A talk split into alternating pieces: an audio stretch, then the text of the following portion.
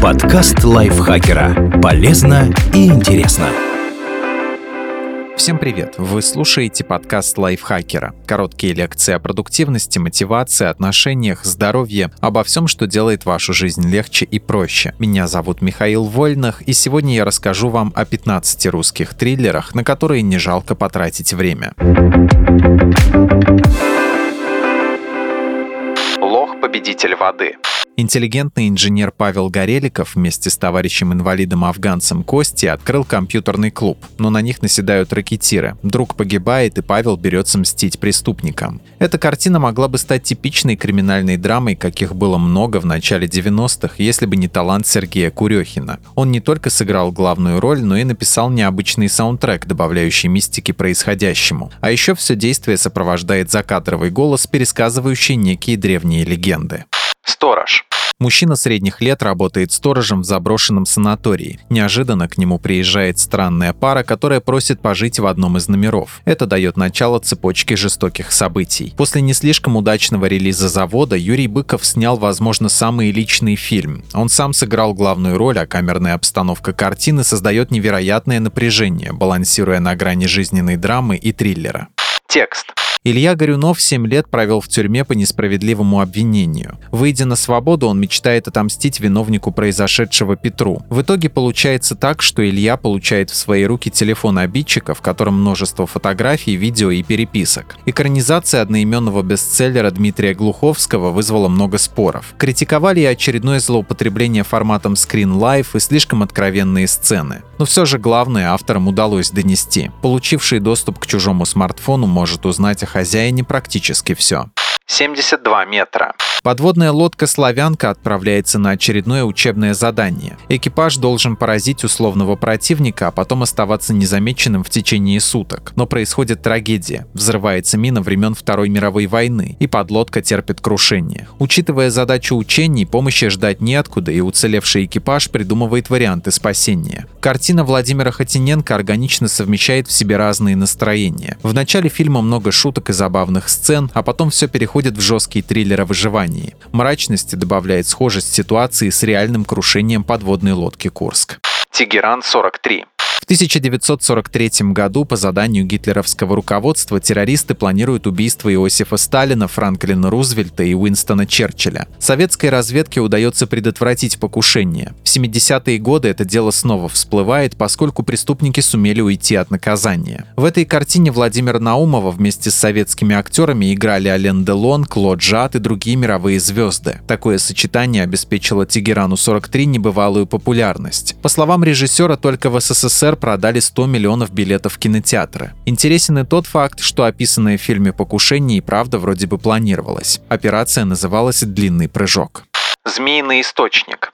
Дина Сергеева приезжает в небольшой город на практику, где заодно хочет встретиться со своим возлюбленным. Она обнаруживает в воде мертвую девушку и тут же становится основной подозреваемой в убийстве. Вместо того, чтобы искать реального маньяка, жители готовы линчевать Дину. Триллер Николая Лебедева показывает опасность толпы, готовой самостоятельно вершить суд, не разобравшись в истинных обстоятельствах. А финал картины и вовсе похож на фильм ужасов.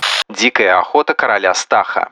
В тысяча девятисотом году этнограф Андрей Белорецкий приезжает в белорусское Полесье. Ему рассказывают о подло убитом короле Стахе, который теперь возвращается со своей конницей и мстит потомкам предателя. Белорецкий не верит в сказания, но потом вокруг начинают гибнуть люди. Мистический триллер основан на одноименной повести Владимира Короткевича. Однако в экранизации действия перенесли в более позднюю эпоху и сделали сюжет линейнее и мрачнее.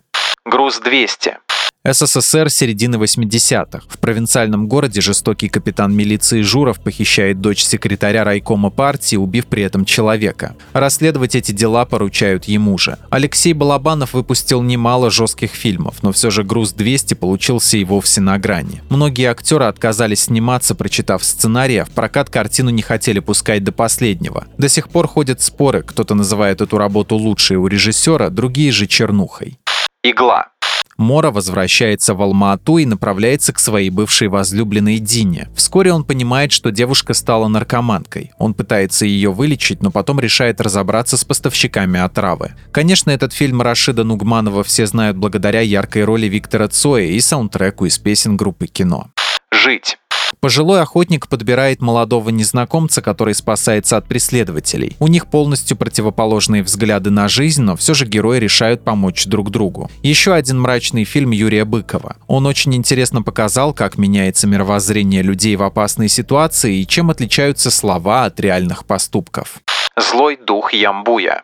В конце сороковых годов в Восточной Сибири проводят геодезические исследования. Неожиданно в районе Гольца Ямбуи исчезают три человека. Местные жители верят, что там обитает злой дух. Фильм основан на одноименной повести Григория Федосеева. Причем авторы экранизации перенесли события на экран довольно близко к тексту. Но все же оригинал больше напоминал приключенческую историю, а в фильме царит мрачная атмосфера неизвестности и опасности. «Дорогая Елена Сергеевна».